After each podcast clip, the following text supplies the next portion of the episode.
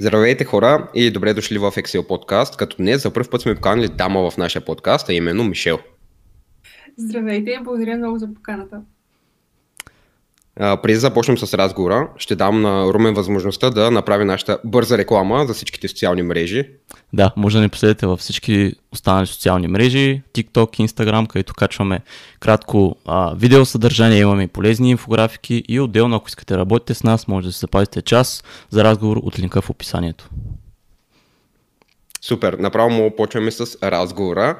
А, надявам се, че сте получи страхотен разговор. И първо да почнем с новата. Коя е Мишел и каква е нейната история? А, аз съм Михайла. Но всички ми казват Мишел от yeah. много време, така че да, познат съм като Мишел. Аз съм треньор и се занимавам с фитнес и бодибилдинг, накратко. Живея в Лондон с моя приятел. А, да, работим като треньори, онлайн треньори. Да, аз мисля, че по-голямата част от аудиторията най-вероятно ще знае за вашия канал. А, нали, Мишел и Витаск, Fitness Journey.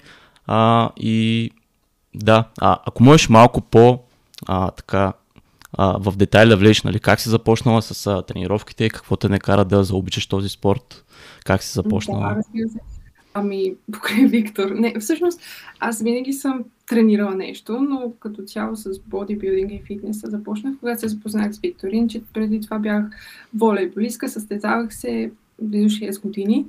Ам, той тренираше, първо прохождаше в фитнеса, когато се запознахме и всъщност той е така доста а, отдаден на това нещо и успя да зарази хората около него с а, приятни емоции към това, което прави. Затова и мен успя да ме зарази и аз а, започнах да тренирам с него, като всъщност така любовта ми към спорта, към този вид спорт се зароди, когато започнах да видя, виждам резултати, защото аз винаги съм се опитвала да отслабвам или да промен, променям някакви неща, свързани с фигурата си, нали, като по-малка, така кажем, но е било неуспешно, докато когато започнат фитнеса и постепенно диетуването, много бързо нещата се случиха и като че ли открих съвсем нов свят, така да кажем. Та, тази любов ако мога така да нарека, се народи с идването на резултатите, с резултатите, които виждах просто. Още през 2015 някъде. А, как... бодибилдинг е като състезателен спорт, вече пак заради него. А, през 2017 беше първото ми състезание, неговото беше 2015, ако не се лъжа. И просто като отидох за първи път на бодибилдинг състезание, видях няколко състезателки, които много така добро впечатление ми направиха и реших, че това е нещо, което със сигурност искам да опитам, пък дали е моето, ще разбера в последствие. Супер. А... А, имаме много въпрос, ще ме изкочи. А, понеже повечето момичета, които започват фитнес и влязат в фитнес зала, първото нещо, което правят е да се качат на пътечките или на кардиоуредите. Има ли си ти такъв период, в който си била такава, не, не, тежести не са за мен, тези, трениров... тези упражнения, които правят момчета не са за мен, аз съм за кардиоуредите. А, значи, има го, но беше с а, друга предпоставка. Просто ме беше срам, че не знаех какво да правя в фитнеса и не знаех как да използвам тези машини, не знаех как да, какво правя с тежестите и затова а, седях на а, пътеката и разучавах. Но като цяло не е имал никога този страх, че евентуално мога да стана прекалено мускулеста. При мен лично. Че знам, че при много жените го има. Да, това смятам, че е доста често срещан проблем при жените. Нали? Отиват без да се информират по темата, а и просто гледат какво правят останалите и просто го копират. А, и къде да. смяташ, че грешат просто жените с тренировките си в днешно време, нали, в самия подход за започване на тренировки? Трябва ли да започнат с треньор, а, да се информират ли, ако имат а, време и така нататък? Със сигурност един начинаещ, независимо дали жена или мъж, е добре да се започне с треньор директно в зала, просто човек, който да може да въведе или да го въведе в а, тази среда, да, а, нали, да постави една стабилна основа, която следствие, последствие вече може да се развива. Но грешката при много от жените са, са самите намерения, според мен. И това, че не, не си дават сметка всъщност как функционира тялото ни и те виждат просто нещата като някаква мода, да кажем. А, тоест, виждат тренировките по, и ги разбират по съвсем различен начин. Тоест, задължително, нали, изграждането на мускулна маса се свързва с а, крайностите, които може да се видят при някои бодибилдинг жени. И, липсва един много така сериозен процес на а, мислене и осъзнаване, когато става въпрос за жени и фитнес, според мен. Та, най-голямата им грешка е това, че не си използват интелекта и не, не дават, а, нали, водени са от емоциите и от това, че чувстват, че това нещо е мъжко, да кажем. А, просто не разсъждават рационално и не, не дават шанс да опознаят всъщност спорта. Страхи, страхи да не станат мъжествени.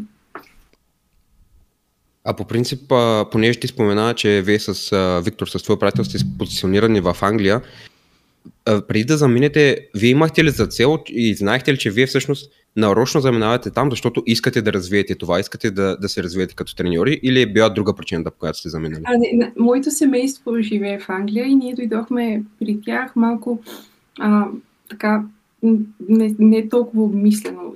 Може би сме били малко по-малки, може би така емоционално сме взели решението, но не знаехме точно какво ще се случи с идването ни тук. То, това желание да бъдем треньори да развиваме нещо такова, ако имаше, но не знаехме, че на всяка цена ще се случи. Тоест, беше като някаква мисъл, идея в съзнанието ни, но вече а, тази идея, давахме шанс на тази идея, когато дойдохме тук и нали, малко време ни трябваше да се осъзнаем, да работихме друго, нали, това е неизбежно и така нататък.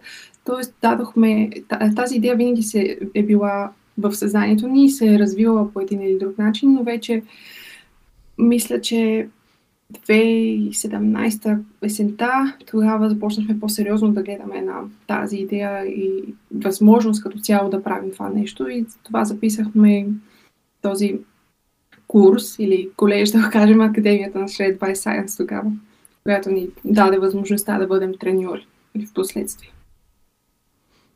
Да, те, те в момента са personal trainer колектив. Да. Не помня кога точно се си промениха mm-hmm. това, но наистина а, Йоан също е много доволен от курса, който е изкарал. А, аз не съм карал него, изкарах на JPS, но също пак съм много доволен и препоръчваме и двата курса. Да, това е добра основа. Със сигурност аз съм за тези курсове. За, нали, трябва да търсиш много и да внимаваш кой курс избираш, но смятам, че са добра основа, но това не е нали, всичко, което а, това не е всичко, от което можеш да научиш, така да кажа. Допълнително човек трябва много да се интересува. Не трябва да разчита просто на курса, който си завършил. Със сигурност, според мен, опита и практиката са на първо място. Защото ако имаш, ако имаш само нали, а, информацията в главата си, но ти ако не можеш да я приложиш върху себе си или върху някой друг човек, ти не си, може би, добър тренер, така да кажем. Абсолютно. Да. А, добре, понеже ти каза по-рано, че много често се фокусира върху това да си в добра форма, постоянно да сваляш, да си правила кардио. И понеже това също е много често срещана грешка при жените и трениращите нали, като цяло в залата, а в момента ти мисля, че беше казала, че това ти е било най-продуктивният основен период, е, нали, си а, хапвала повече калории, дори мисля, че а, в момента тренираш с а, един от про-коуч, мисля, че с Рос. А, можеш ли да споделиш малко повече за това, нали, защо жените не трябва да се фокусират постоянно това да са в добра форма или пък да, да поддържат просто постоянно добра форма и защо това не е окей okay в дългосрочен план? А, ще започна там, че при жените много голям проблем и много голямо влияние има модата и като цялата тази фешън индустрия, която като проблема е, че жените не гледат на тази фешън индустрия като на изкуство, а се опитват да, да наложат това, което виждат в а, модата като цяло в реалния живот, което е несъвместимо. Защото нали, едно на тези модни ревюта, това, което виждаш е просто изкуство. Нали? Там целта е да бъде перфектно. Целта е да се създаде една иллюзия. Но жените грешат, като виждат това нещо като потенциално възможно. И още от, да речем, 80-те някъде там имаше един период с кокаин бадис и така нататък, с супер клощавите жени. Още от тогава а, се вижда това огромно влияние на модата върху жените. И според мен а, те нали, един от основните проблеми на жените е това, че те искат просто да бъдат слаби. Те имат, нали, в съзнанието им е втълпено идеята за свобода и че тази слабост е нали, на всяка цена води до нещо позитивно в живота и като цяло тази слабост, ако мога така се изразя, се, до там се стига с гладуване. А, да, голям процент от жените живеят цял живот с тази идея, че те трябва да ядат, да, не трябва да ядат и че те трябва да се стремят към това да бъдат слаби. Тоест те не, не осъзнават как функционира организма, не, не осъзнават, че организма ни има нужда от стимулация, не осъзнават всъщност, че организма ни има нужда от енергия и че ти сам можеш да го научиш да, да използва повече енергия а просто са фокусирани върху идеята да бъдат слаби и че и даже се чувстват а, така удовлетворени, когато успяват да гладуват. Те като че ли има някаква фикс идея на огромен процент от чините да просто да бъдат слаби и, и да гладуват. Това е когато в много от разговорите си с жени, независимо дали са трениращи или не, те се хвалят, когато не ядат. Тоест, а, за тях е някакво постижение да кажат, аз вчера съм изяла една ябълка, или аз още не съм яла, или аз се супер малко хапнах и така нататък. Все едно някой трябва да им каже право, нали, така, това е правилното нещо. Да, тук проблема е много на дълбоко ниво, според мен, е много малко жени всъщност дават възможност да преодолеят това, този проблем, който обществото им е втълпил в съзнанието и да, да стигнат до истината за самите тях. Да, какъв беше точно въпроса? А, да, защо? Как аз съм стигнала всъщност от това момиче до сегашното ми състояние? А, аз всъщност много дълъг беше този период на осъзнаване при мен. Аз дори започнах първото ми състезание с много, от много грешна позиция и с много грешно мислене, с много грешен майндсет. Защото аз тогава все още бях фокусирана в това просто да бъда супер слаба. Това беше фикс идеята ми. Стремях се да не ям. Аз успях да бъда много слаба, но постигнах тази форма в серение на гладуване. И буквално бях това момиче, което сега, за което сега говоря. И нали, крайният резултат от тази, това първо състезание не беше много удовлетворяващ, именно защото аз нямах добра основа. Защото просто аз нямаше как да имам добра основа, като не разполага, тялото ми не разполагаше с достатъчно енергия, за да изгради тази основа. Да, аз започнах тази подготовка от гладувайки и я завърших гладувайки. И общо след, нали, постигнах някакъв добър резултат, сравнително добър, но не беше впечатляващ. Тогава се замислих, а, защото аз си представях как нали, започвам тази подготовка и си представям вече в края на подготовката ще съм много яка, ще видя преса и така нататък, но не бях много яка. не бях много различна от началото.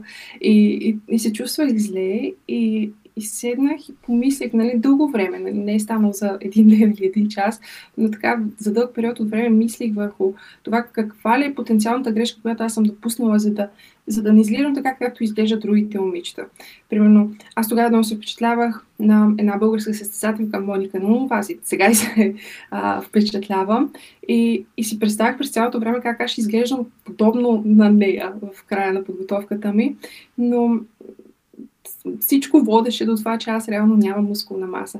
А, за тази мускулна маса се изисква време, изисква се храна, нали, достатъчно енергия, че да може тялото да изгради мускула и добри тренировки. При мен тези неща не можеха да се случат, именно защото аз не разполагах с енергия. Ти като си свикнал да не ядеш, ти постепенно започваш и да си намаляваш а, енергоразхода. И за това и те много, много, много, много жени всъщност, които са в това положение на гладуване, а, те, те не обичат тренировките, защото те не могат да ги издържат силовите тренировки. Те предпочитат да тренират с собствена тежест или с ластици и така нататък, просто защото те нямат достатъчно енергия за да издържат една силова тренировка и се почувстват добре. Те сами си намаляват енергийните нужди, което е възможно най-лошото нещо, което може да направи човек. Реално, колкото повече стимул даваш на тялото, колко повече енергийна нужда имаш, толкова по-добре за теб самия и толкова по-добре ще се чувстваш. Та при мен този период а, на промяна от не години. Нали, аз м- доста грешки съм допуснала, аз съм говорила за тези грешки, но не съжалявам. Всъщност, първото ви състезание беше грешка, но не съжалявам, че го направих, защото съм си взела някакъв позитив от цялата тази работа. А, за следващото състезание си бях, грешката беше, че си оставих твърде малко период за подобряване и излязох малко по-добре, но не достатъчно добре. Реално винаги съм правила някакви малки крачки на подобрение, но никога не са били нали, максимално добре, ма перфектния начин, който може да се развият нещата. И постепенно, с предполагам, вие знаете, но колкото повече диетува до крайност един човек, толкова по се забавя метаболизъм, нали, нарочно в кавички го казвам, което не е нали, до, изцяло в кавички, защото реално има някакво, а, някаква промяна в а, самия начин, по който човек а, метаболизира веществата. Да, или по друг начин да го кажем е в а, промяна при щитовидните хормони и метаболизма, ако мога така да го кажа. А, так, колкото повече диетуваш, толкова по-зле стават нещата и толкова по-трудно се получава а, в последствие. И, и така искам или дори несъзнателно се стигна до момент, в който аз трябваше да кача. Аз качих и без да го исках, просто защото вече тялото ми крещеше, че има нужда от това качване. И нещата започнаха да се, став, се случват извън моя контрол. Общо взето, а, нали, това ме доведе до мисълта, че трябва се, да спра, да се фокусирам върху идеята да бъда слаба и чиста постоянно и просто да направя нещата един път както трябва а, по учебник, да го кажем, с един основен период. Тоест аз започнах основния период, защото вече виждах, че няма, няма на къде да ходя. Трябва да го направя това нещо. Имам нужда от това. А, на всички го казва, аз го правя с хората това нещо. Трябва да, да го направи със себе си, защото аз трябва да, освен, нали, като, освен защото аз имам нужда от това нещо, аз трябва да, да бъда пример за хората, с които работя или за хората, с които ме гледат като цяло. А, пример не за, за това, че трябва да си постоянно в топ форма, за това, че трябва да, да си довериш на процеса и да правиш нещата правилно. Общо взето. Между другото, ти тук отгоре-отгоре е засегна за част от следващия ни въпрос и той е всъщност свързан с това същество ли нещо, което като metabolic damage или адаптивен метаболизъм. И ако не се бъркам, ти всъщност а, точно заради това през 2017 година си почнала подготовка за състезание, но си го спряла, защото а, е, е било нужно, мисля, че споменава, че стигал до 700 калории и ти пак не си смъквал килограми и не си можел да влезеш в тази необходима форма. Точно поради тази причина, че е дълъг период на а, примерно а, ниски калории, да, гладуване. А, беше само, че през 2020. 2020. За, нали, последното състезание, което исках да направя. Тя тогава идеята ми беше, че най-накрая нали, ще направя, искам да изляза в максимално добра форма и ще се опитам да дам повече от предните пъти. И бях влязла в много такова състояние на хасъл, което от една страна е добре, обаче реално нещата не се получаваха много добре, защото просто аз задавам едни насоки на тялото ми, но то прави друго общо сето, защото бях се изтощила много от цялото ми диетуване и да, тогава стигнах до 700 калории някъде и вече нищо не се случваше, освен, че нещата ставаха по-зле. И а, този метаболик демидж, каквото и да е това нещо, всъщност е съвкупност от много, много фактори а, и, и реално то не е просто не се отразява нали, това състояние в не се отразява само негативно на това, че аз не мога да поддържам нисък процент на подкожни мазнини, на цялата ми функция на организма. И това състояние всъщност допринесе до много проблеми на които изпитвах през от 2020 до, да речеме, до 2021 края някъде. Включително IBS, включително неврологични проблеми, но общо взето какво имам предвид под метаболик демидж? Това са нарушения на на самите функции на организма, на начин по който той респондва а, на, на случващото се около него. А, това се случва благодарение на натрупан стрес и, физи... и психически, и физически стрес, така да кажем, в тялото, като за дълго време аз оставих да се пренатоварвам и а, така игнорирах симптомите и всъщност това, което тялото ми казваше. Просто защото бях в такъв хасъл период, в който се опитвах да, да бъда някакъв свръхатлет и така нататък. Та, това не доведе до нищо хубаво. Доведе до свръхнатоварване на тялото ми. И първо, че започнах да покачвам на някакви хиляди калории, на 1000 калории, 1200. Второ, че аз почвах да читвам супер много. Нали, то не е просто да, да покачваш на 1200 калории, то и ти читваш и да речем седмицата калории изобщо не са а, 7000, а са много повече. Да, то е една съвкупност от а, гладуване, читване, гладуване, читване и така нататък. И помежду другото а, се опитваш да се наказваш, а, опитвах се да, да наваксам. А, като цяло, просто нервната ми система беше пред отказ. Бях се пренатоварила. А, започнах да имам стомашни проблеми. Започнах да имам, всъщност, имах някакви изменения и в изследванията, главно същитовидните хормони. А, започнах да имам неврологични проблеми, ако знаете какво е междуребрена невралгия, плексит и така нататък. Това са общо взето неща, които се случват на нервна основа, проблеми с нервите, но се изразяват с физиологични проблеми. Това невралгията и плексита, всъщност тези неща съм ги развила в последствие на пренатоварване а, на нервната система. А, това са просто едни много силни болки на различни места в тялото, в които а, да, кофти работа. А, нали, това нещо допълнително с IBS-а, предполагам, че искате и за това да ви разкажа, да, всичко, то беше съвкупност от, да речеме, 4-5 проблема, които се изразяваха ежедневно, постоянно се усещаха и цялото това нещо, целият този а, метаболик демидж всъщност ме постави в много гадна позиция. Не знам как по- по-елементарно да обясня какво имам предвид, аз казвайки метаболик демидж, но имам предвид общо взето пренатоварване на тялото и това, че тялото ми спира да реагира на нормални неща по същия начин, както е реагирало допреди. Може и малко да ви обърках. Нека цяло доста добре го обясни. А, и предполагам, а, понеже ти спомена през колко проблеми си минала и колко време е било нужно нали, да се възстановиш или доколкото е възможно да подобриш а, състоянието си. Да, за хората, които слушат, а, имаше едно много готино изказване на Пол Картер, но не знам дали повече хора го знаят, но той беше казал, независимо дали е диета, независимо дали е каквото и състояние да е, ако си извървял 10 км навътре в гората, за да излезеш от нея, трябва да се върнеш 10 км назад, а не просто да минеш напряко. Та, да. Абсолютно е така. Харесва много това, което каза всъщност. И за даже когато става въпрос за диетуването, мисля, че даже малко повече от 10 км тя трябва да извървиш, а, за да се възстановиш от нещо такова. Примерно, ако аз съм го... А, това нещо, всъщност, то се наслагва с годините, но да речем, ако, за, ако си направено състезание и подготовката ти е била 12 седмици, на теб ти трябва минимум 20, за да се възстановиш напълно.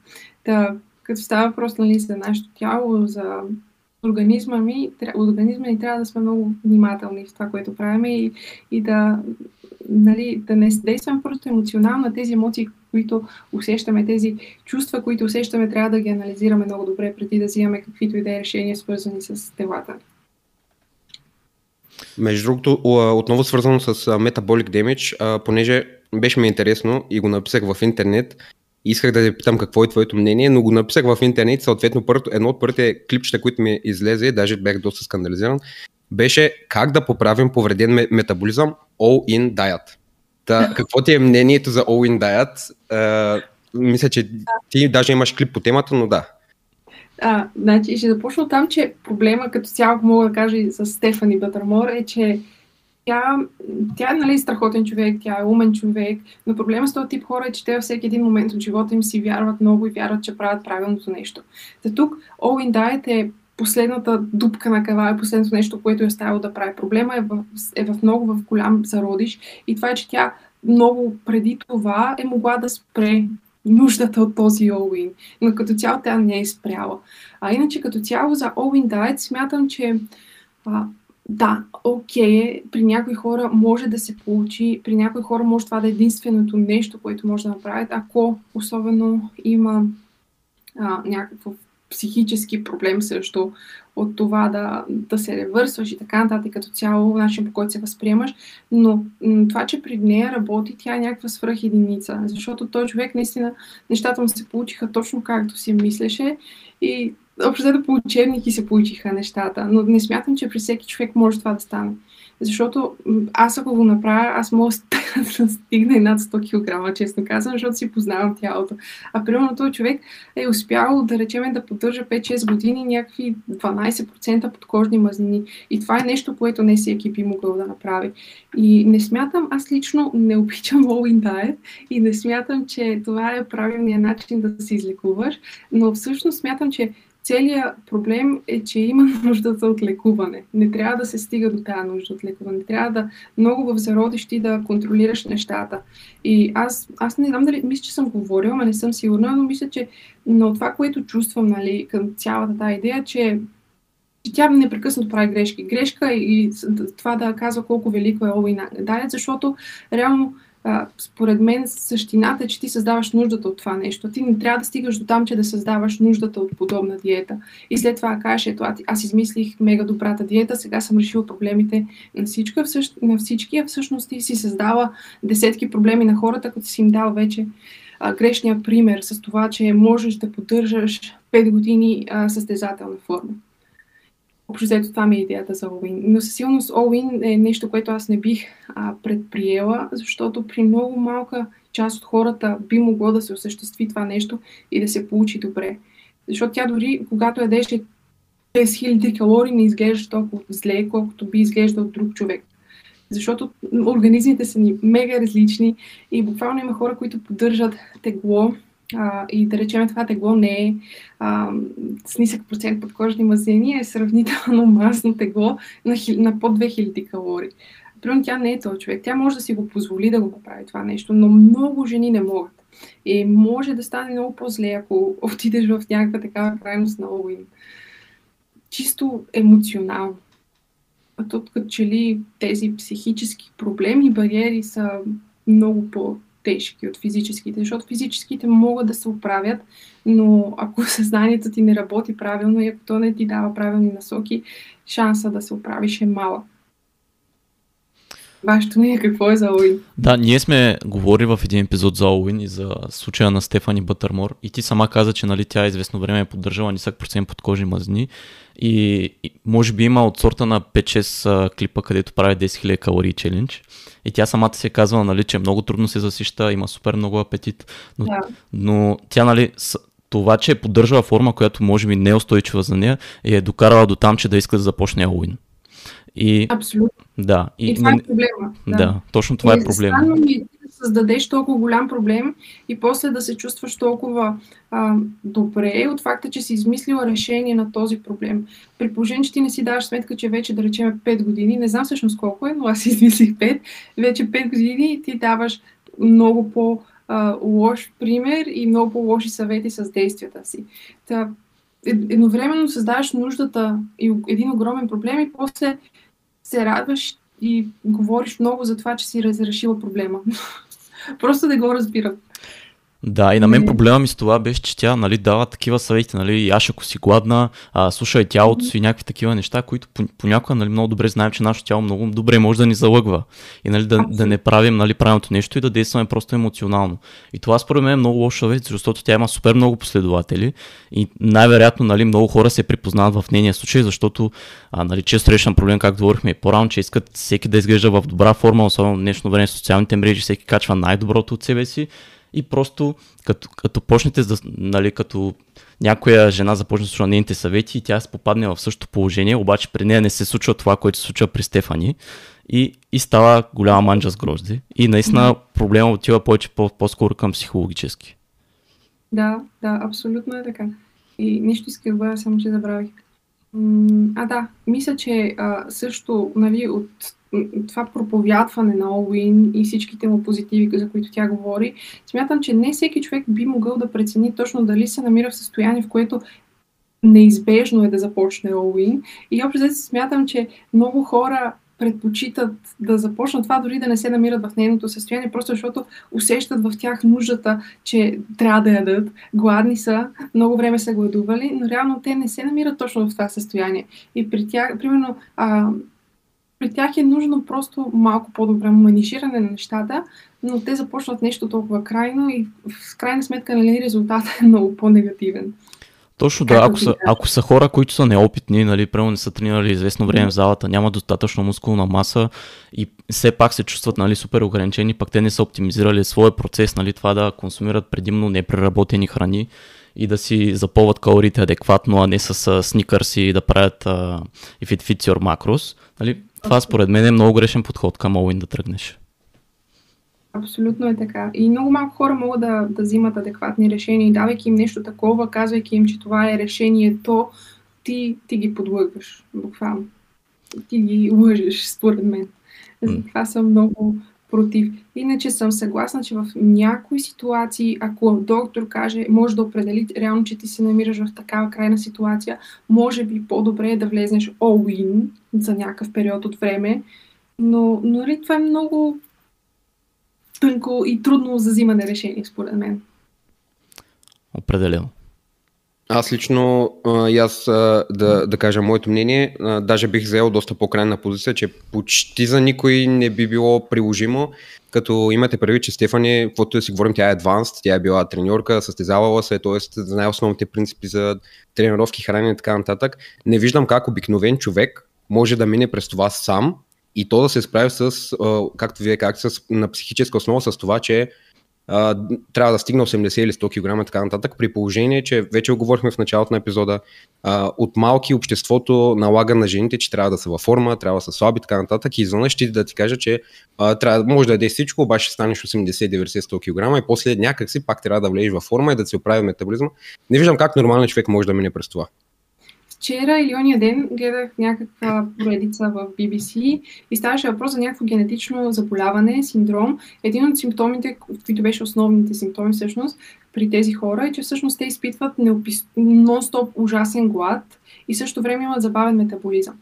При тях решението не е all При тях решението е 1000-1200 калории. Буквално тези хора са принудени да живеят на 1200 калории и да търпят глада. Да. Защото ако им ги оставиш да, ядеш, да ядат, те ще изядат тези 10 000 хора, 10 000 калории, извинявам се. И има даже смъртни случаи при хора, които е така са а, започнали просто да ядат. Мисълта ми е, че а, е, очевидно това не е решението. Да речем, че ние хората, които а, сме на ти с фитнеса и в някакъв период на нашия живот сме се пуснали, нали, натиснали сме се до, и сме стигнали до някакъв такъв кофти етап, просто защото сме изучавали крайността. А, това последното нещо, което трябва да правим, е всъщност и последното нещо, което човек трябва да прави след състезание, защото се намира в сходно състояние, да речем и общото между нас и тия хора, които е, цял живот живеят по този начин заради това заболяване, е, че ние изпитваме част от сим... Е, за малко време симптома, който те изпитват. Да, общото между нас е, че последното нещо, което трябва да правим е да преяждаме и да дадем до, до буквално докато не се пръснем, защото това е страшно опасно. И тези 10 000 калории, които тя ги демонстрира, някой човек наистина може да умре, изяждайки тези калории. А, просто е много безразсъдно, според мен, изобщо да, да си вярваш до такава степен. Да, то според мен това вече кони към хранително разстройство, а човека е доктор. В смисъл, тя наистина има доктор, тя е а, вишист и, и пак нали, промотира. Според мен за това толкова си вярва, защото тя е доктор и тя, тя има адекватно мислене, но предполагам, че не може да взима адекватни решения за себе си. Но пък и според мен не може да взима а, мнението на другите хора, защото е доктор и защото има голяма гледаемост и така нататък. Просто а, е много трудно да помогнеш на такъв човек, защото такива хора знаят винаги всичко. А добре, всичко. понеже стана въпрос за темата, а, нали, за хора, които поддържат теглото си на 1000-1200 калории, как тези, хори, как тези хора да се справят нали, с а, тези калории? Можеш да дадеш някакви съвети за подбор на храни а, и понеже ти нали, имаш доста последователки, които може би най-вероятно също искат да стигнат до такава форма и те трябва да паднат до доста ниски калории, за да стигнат до тази форма. Какви съвети би дала нали, на такива на тези хора. Надявам се, че никой не поддържа тегло на 1200 калории, но така да кажем, ако поддържаш тегло или като цяло в момента се намираш, консумираш ниски калории, за да отслабнеш и така нататък, несъмнено трябва да се фокусираш първо върху цели храни, върху непреработени храни. Нали, трябва да забравиш идеята за пакетирани храни прочи и така нататък. Просто трябва а, да вземеш максимума всъщност от а, тези 1200 калории, да речем. Максимум, който можеш да вземеш от към ситус, от към витамини и минерали. И а, за да си набавиш тези минерали, защото едно е да консумираш 2000 калории, нали, разплаш много повече и макроси, и микро нутриенти, разполагаш с 1200 калории. Шанса да изпаднеш в състояние, в което си недохранен, но не от гледна точка на а, макроси, на макронутриенти, а по-скоро от гледна точка на това, че нямаш достатъчно минерали и витамини в тялото, е по-голям, ако се намираш на 1200 калории. Да със сигурност в Съвета ми е да се фокусират върху това да си готвят, върху това да избират по-обемни храни, а, но не само салати, защото салатата нищо не ти дава, освен някаква пълнота в стомаха. И вече, ако, нали, зависимост от това как а, организмът ти реагира, например, аз също не ям много, аз и в момента съм на 1500 калории за кратък период от време, да, аз не мога да ям а, само зеленчуци като източник на въглехидрат, защото моят стомах започва да реагира зле и при моя случай аз трябва да търпя малко повече глад, но да си фокусирам върху а, източници на въглехидрати, които се освояват по-лесно от зеленчуците, като това са на, най-вече на оризова основа. Да зависи от ситуацията на човек. Ако неговия организъм, ако нейният организъм а, може да се справи с това да яде много зеленчуци и това не затормозява храносмятаната система, бих казала да се фокусира в това във всяко хранене да вкарва зеленчуци, които а, със сигурност ще дадат и витамини, и минерали, и опем. И, и също така, нали, да просто да намери някакъв баланс между храноспиване, върху ситус и така нататък. Глада е неизбежен, несъмнено. Мисълта ми е, че не може да надхитриш глада. Дори да, а, дори да се опитваш да се спълниш стомаха постоянно с салати или с, а, или с течности, ти пак ще изпитваш глад. И ако, примерно в моят случай, ако аз започна да ям само зеленчуци, това означава, че аз непрекъснато ще изпитвам симптоми заради стомашните проблеми, които имам. И при мен е по-добре да се фокусирам върху храни, които се освояват по-лесно от организма. Ориза, накратко. По темата, за да предоставя аз малко стоеност, без да преповтарям това, което Миша каза. А, според мен, едно от най-добрите решения за справяне с ниските калории е добрата подготовка. И по това имам предвид, а, ние го говорихме и по-рано, да прекарвате повече време в излишък. Колкото повече време прекарате в излишък, натиснете тренировките, дигнете тези калории постепенно, на толкова повече калории после ще отслабвате. А, това, което се получава при повече жени, че те от диета в диета, от диета в диета, съответно, страги е да дигнат калориите, страги е да се фокусират в тренировки в залата, здрави, подобряване, нали, както и вие го наричате с Виктор improvement season, т.е. подобряване, такъв сезон на подобряване, не покачване, което е проблем за повечето жени. Съгласна съм напълно. А, ти беше споменала първо, че, има, че имаш някакви стомашни проблеми с някои храни и мисля, че си практикува нали, low FODMAP diet. Може да разкажеш малко повече за този период и какво точно представлява това? А, да, аз имам IBS. Това е диагнозата, която му поставих. Общо взето IBS се диагностицира трудно. Първо се изключват всички други възможни проблеми, като рак, някои други а, синдроми състояния и така нататък. Тоест правят се много изследвания, включително а, не, няма да изпадаме в детайли. Като цяло правиш много изследвания, за да се сложи диагнозата IBS, която всъщност IBS е а, накратко психическо състояние с физически симптоми. Това не е проблем, който излиза с тест. Ти нямаш тест, който казва, че имаш наличието на IBS. IBS е а, диагностициран на основата на изключване. Изключваш всичко останало и тогава вече ти слагат IBS. Да, IBS се характеризира, първо да кажа, с много симптоми, които наподобяват и други а, кофти, а, стомашно-чревни проблеми. И нали, проказвам на хората да си мислете най-лошото, ако изпитвате много симптомите, които да речеме се а, припокриват с, с рака на дебелото черво. А, а, изпитваш, да речем, над 10 симптома ежедневно, буквално.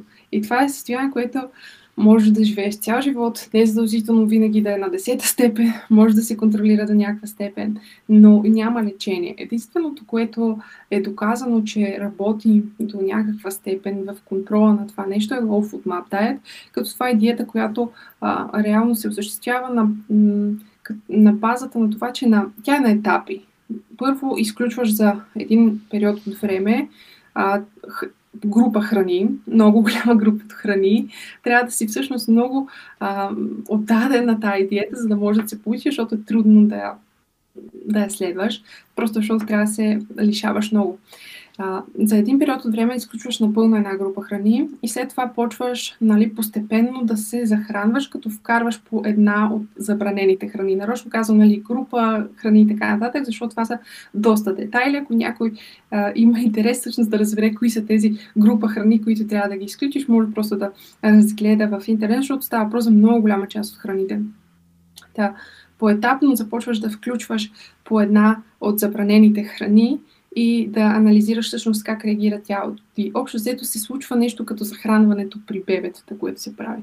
И се надяваш, че нали, в края на този курс а, вече можеш да ядеш 10 от забранените храни, без да, а, без да реагираш зле на тях. Трудно е за постигане, не мога да кажа, че съм я правила на 100%, но е нещо, което си заслужава човек да опита, ако се намира в такова състояние, дори на 80%, дори на 90%, даже и по-малко 80%. Тоест, аз, честно казвам, Low Food Diet е малко като Reverse Diet. И двете са перфектни на план, но много трудни за постигане. Аз съм я правила, да речем, на 80%, но странното при IBS, който аз изпитвам е, че да речем, ако аз ям едно меню за един месец, мога седмица за седмица, въпреки че частотата на храненето ми, вида на храненето ми, общо взето всичко да бъде едно и също, но тялото ми може да реагира. И това е защото всъщност самите сигнали в тялото по някакъв начин се променят. И аз точно не мога да схвана логиката, по, кой, по която организма ми реагира защо тялото ми днес реагира така на тази храна, а другия път на, по друг начин. И общо, нали, по-комплексното даже при жените е, причин, нали, е а, също така, защото имам месечен цикъл и седмица за седмица нещата като цяло хомеостазата ни се променя. И е нормално да, да виждаме промени седмица за седмица, а, въпреки че а, нали, нещата не са се променили. Та е много трудно да анализираш и да водиш тази диета, всъщност защото ти трябва да си супер, в, тъп, в смисъл много мисли трябва да вкарваш в това, което правиш. А, и много малко хора всъщност имат нервите да го направят това нещо. Но е, но е окей да се пробва, според мен, доходна диета. Да, и предполагам, трябва да си в доста контролирана среда, за да можеш да прецениш нали, дали конкретна храна, дали от конкретна храна е проблема или от нещо друго. Да, да, трябва да си в супер контролирана среда, трябва да се храниш на, на меню, обаче не, едновременно трябва да си на меню, обаче да си позволяваш да опитваш и допълнителни неща, защото все пак трябва да се заучи този организъм да, да се храни нормално. И е трудно. А, така перфектно, но е трудно. А, аз имам въпроси. Подобен тип диета съвместима ли е с а, примерно начин на живот, а, който имаш ти като атлет, т.е. за подобряване на твоята физика, т.е. предполагам не можеш да хапаш повечето, не повечето или част от източниците на протеин или било то даден вид въглехидрати и така нататък. Тя съвместима е, обаче а, не знам до каква степен има логика в цялото това нещо и цялата тази диета, като реално ти ням, не контролираш едно основно нещо и това е сигналите на твоето тяло. И общо взето, аз там някъде ме изгуби а, диетата. Именно с това, че примерно аз, се, аз правя нещата както трябва, но днес тялото ми реагира така, утре ми реагира по съвсем друг начин. И вече губя цял, целият анализ губа цялата логика на това нещо. Иначе е съвместима, но ти трябва да имаш някакъв свръхконтрол. Общо взето и другия проблем е, че и хората, които се намират в това състояние и страдат от IBS и нали, Лошото е, че IBS е много трудно за диагностициране и ти докато стигнеш до тази диагноза, в твоето съзнание се случват какви ли не неща. Нали? Ти винаги си мислиш най-лошото. Ти имаш някаква... А, мисълта ми е, че може да се намираш в кофти психическо състояние. Нещо като хранително разстройство. Да представи си човек, човек с хранително разстройство, ти му да дадеш такива а, крайности. Защото това е крайност, малко или много. Много е трудно за изпълнение от тази гледна точка, според мен. И тя на практика не би ми попречила на целите по никакъв начин тази диета, но ре... Тоест, на теория не би ми попречила, но на практика е много трудно да го направя това нещо, именно заради всичките а, психически бариери. А вие в момента сте в подготовка с Виктор. А може да ни разкажеш малко повече, нали, какви очаквания имаш, колко състезания предстоят? Ами аз съм съвсем в началото на тази подготовка, т.е. аз излизам от един доста дълбок оф сезон и все още не мога да осъзная, нали, че се намирам в подготовка, защото не виждам състезателното тяло. Но това, което готвя се общо взето за есента, по принцип или септември, или октомври, ще видим, зависимост от това как тялото определи кога съм готова, но да речеме 2-3 до 4 състезания, зависимо, изцяло зависи от това как се чувствам на момента и дали мога да продължа, защото да правиш бек-то-бек състезания е малко изтощаващо и не мога толкова далече да реша всъщност аз колко точно мога да направя състезание. Ще ще го взема това решение на момента, но със сигурност поне две или три състезания ще направя. Вече четвъртото е под въпрос изцяло зависи от това как се чувствам и дали мога да продължа. Добре, а понеже виждам много жени, които се състезават всяка година, смяташ, че това е продуктивно или трябва да си дадат достатъчно време нали, за а, основен период да покачват мускулна маса и да се подобрят? Или може би тези жени, ако са шампионки, трябва всяка година за там, за да си задържат мястото? Значи, ако ти вече си един завършен атлет, ако няма като жена и нямаш нужда от покачване на мускулна маса, ти можеш да си позволиш да се състезаваш по-често. На, нали, зависи от това на а, какво общо какво тегло поддържаш, какво ти е поддържащо тегло, дали е близко до състезателна форма и далеч. Защото а, нали, има едни състезатели, които буквално го а, качват поне повече от 5 кг, има други състезатели, които качват по 10 на килограм. Ако си от втория тип състезатели и ти не можеш да поддържаш а, близко до състезателното тегло, със сигурност е непродуктивно за теб да, да се състежаваш много често, просто защото се налага да а, прекарваш твърде много време извън баланса. А, иначе, ако си завършен състезател и ти нямаш нужда от подобрителни а, периоди, за теб не е проблем да се състезаваш по-често, обаче тук трябва да се замислиш дали има смисъл. Ако си професионален състезател, има смисъл, защото те се борят за Олимпия, общо взето. Те трупат точки и тях, те трябва да го правят. Те, това им е работата, в крайна сметка, нали, хората, на състезателите, които отиват на Олимпия. Но ако ти си аматьор, е, нали, очаква се, че ти нямаш завършена форма е, и имаш нужда от подобрения. Сега, и за мен е много непродуктивно да се състезаваш на всички състезания в годината и да не си оставаш време за подобрения. Но тук, нали, като става про за жените, тук пак опираме до проблема с а, страха от това да покачиш тегло и като цяло а, не смятам, че тези хора осъзнават всъщност какво правят. Те го правят просто защото а, се чувстват добре, харесва им вниманието, което получават когато са в тази форма. Общо взето харесва им идеята да бъдат а, толкова нацепени да изгледат по този начин. Те не мислят за прогрес. Те смятат просто, че колкото повече, толкова по-добре за тях. А, но перфектният план, според мен, е а, нали, зависи от човека, но според мен трябва да си оставаш период, а, до, достатъчно време за подобряване. Виктор, ще дам пример с него, той вече две години или три, не съм сигурна колко е в подобрителен период. Тоест, и, и със сигурност ще има нужда от още един подобрителен период, дори да не е толкова години. Мисълта ми е, че лесно е да влезеш в състезателна форма. На тебе ти трябва 10-12 седмици. Обаче, за да изградиш добра форма, на тебе ти трябва много време, независимо дали си натурален атлет или не натурален. Не подкрепям идеята жена или мъж, който идея да се състезава на всяко състезание. Не смятам, че като цяло това е доста добър ам, в смисъл, смятам, че това действие говори много за намеренията на човека и тези намерения не са, че този човек е отдаден на спорта и е добър атлет, да, според мен намерения са, са просто а, свързани с някакви дълбоки комплекси. Общо взето. да, всъщност това, че обичате да тренирате, не означава, че бодибилдинга е спорт за вас.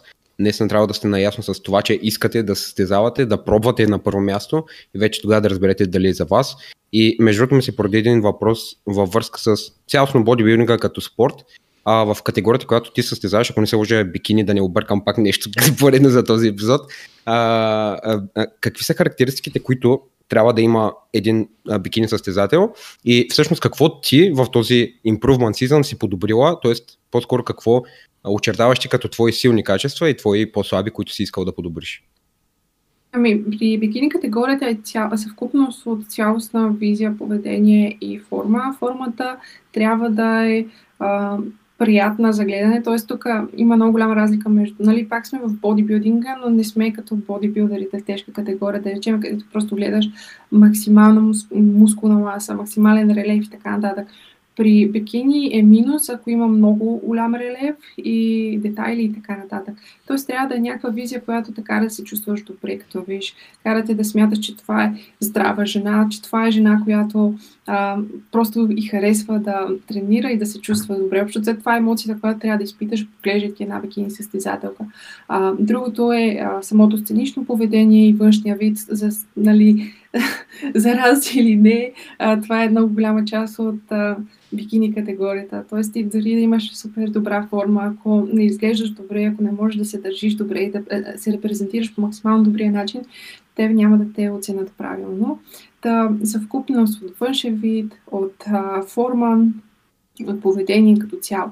А, това, което аз успях да подобря а, този основен период, аз смятам, че ням, а, не съм качила много мускулна маса на едно място, а като цяло по-малко в целия организъм, в цялото тяло на организъм.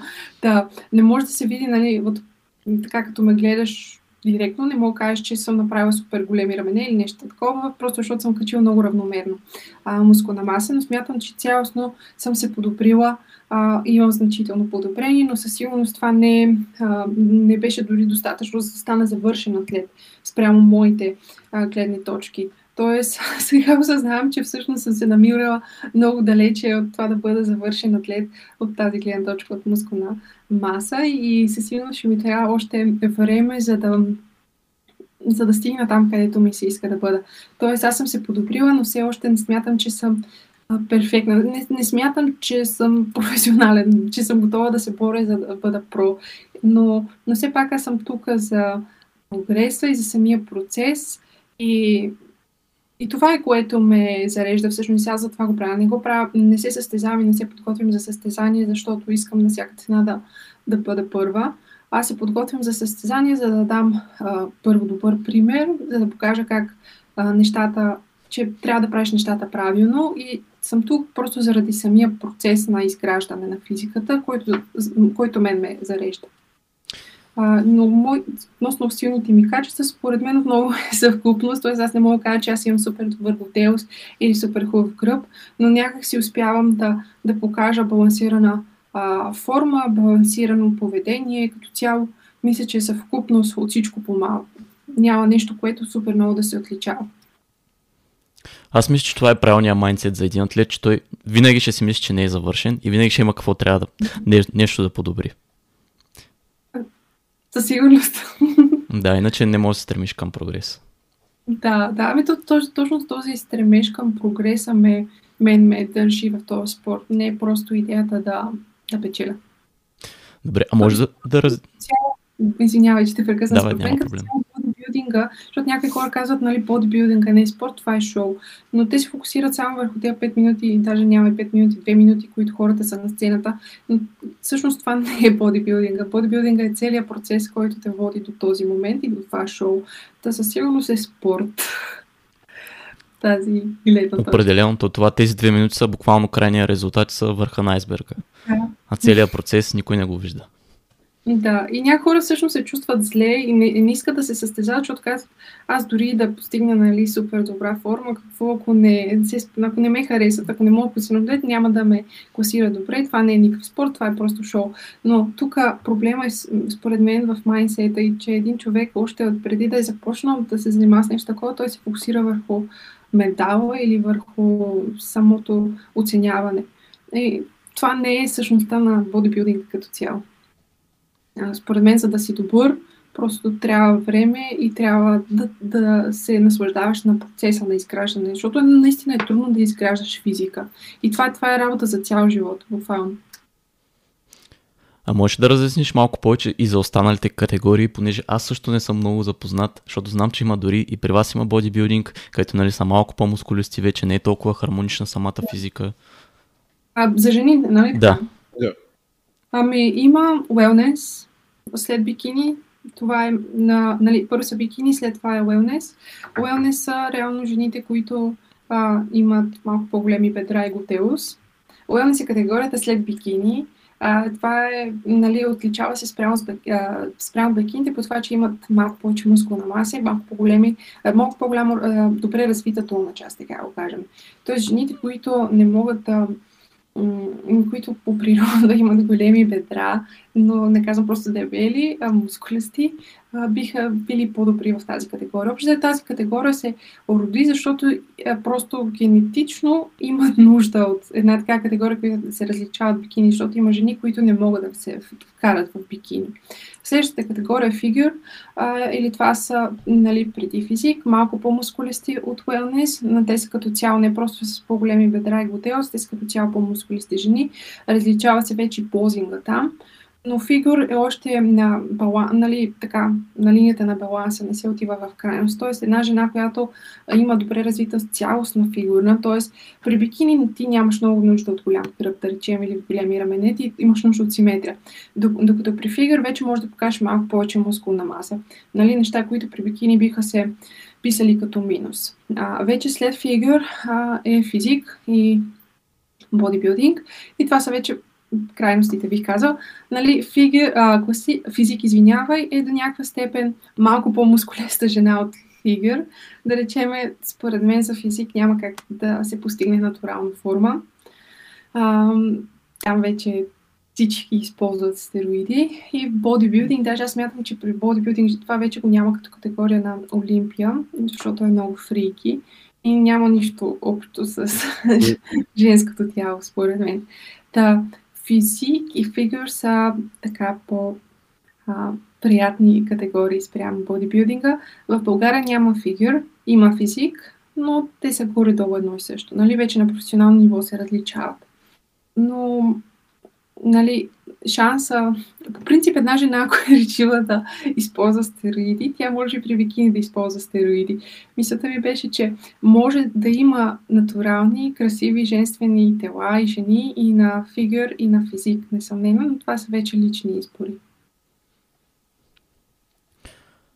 Ми, добре, май... май се получи супер разговор. А, и преди да завършим, а, да попитам, къде могат да научат повече за вас с, с Виктор, да научат за, за вашите услуги, да намерят вашият а, социални мрежи? А, имаме ин, лични инстаграм и един инстаграм на нашия тим, MVP Coaching. А, ако искате, ще ви дам после, за да ги вкарате. Общо моят инстаграм, на Виктор инстаграма и общия инстаграм MVP Coaching. Също така имаме YouTube канал Michelle Vitask Fitness Journey и вебсайт MVP Coaching. А, има къде. Супер. Ако ами, някой... ще оставим всичко, всички линкове за техните социални мрежи в описанието и много благодарим отново за участието и направо. Аз ви благодаря. Надявам се да не съм бил такчива и разговорът да ви е бил приятен, въпреки че беше фокусиран върху жени. А, всъщност, да, много ви благодаря. Беше ми много приятно за този разговор. Се много, а, много се радвам всъщност, че има защото вие мисля, че сте малко по-малки от мен, нали? Ами Или да, аз съм на 20, Йоан е на 24. Да, много се радвам. Почти колко мен. Много се радвам, че има млади хора в България, които са толкова фокусирани и всъщност искат да се развиват правилно в това нещо и в този спорт и като цяло като треньори. Защото вие сте бъдещето, това ми е мисълта. Супер. Благодарим много. Много благодарим. Благодаря и аз. Получи се супер разговор и до следващия епизод. Чао.